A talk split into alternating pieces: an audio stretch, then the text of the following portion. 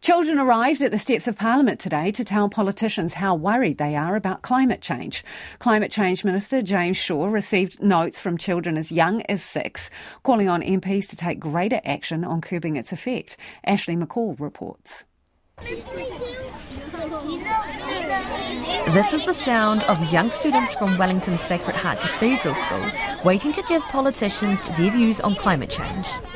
They're calling for greater investment in safer and reliable transport, less plastic packaging, and awareness on the impacts in Pacific nations. Seven year old Athena Becerro wanted to come along because she has a message for those in charge. Take away the plastic, help the animals and stuff, less pollution, because there's lots of pollution and the animals are getting hurt in their habitats. Seven year old Sophia Whedon says she wanted to hear how our politicians plan to save the world from the impacts of climate change.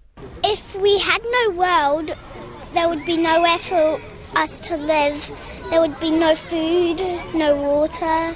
We wouldn't survive. 10 year old Tala Alofa wants to see more trees planted to help provide more oxygen and help with deforestation. Tala, who is Samoan, did a speech last year on the impacts of climate change in the Pacific Islands. I found out that the Pacific is actually contributing to less than 1% of climate change, yet they're the ones being affected the most. So I find that really unfair how they're the ones getting affected where, where it's not their fault. Three students handed over the 175 messages to Climate Change Minister James Shaw, which were gathered by Save the Children as part of its Message in a Bottle global campaign. Its advocacy and research director, Jacqui Southey, says children still feel the effects of climate change through Cyclone Gabrielle and other severe weather this year. It's directly impacting children's lives in that way, where some children weren't able to go to school, some are still not back in their homes, and then we've got children who are really worried as soon as they hear rain on the roof, does this mean, you know, the next flooding event is imminent. So our children are absolutely impacted. Next month, these messages will be sent to New York, where they'll be presented to world leaders at the UN Sustainable Development Goals Summit.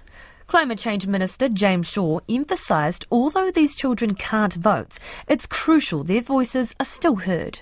He says the greatest momentum for political action on climate change has come from children and rangatahi whether they were exerting that influence towards politicians or they were having conversations with their parents at home and then their parents were getting out and voting uh, according to you know their desires for how their kids were going to grow up in the future.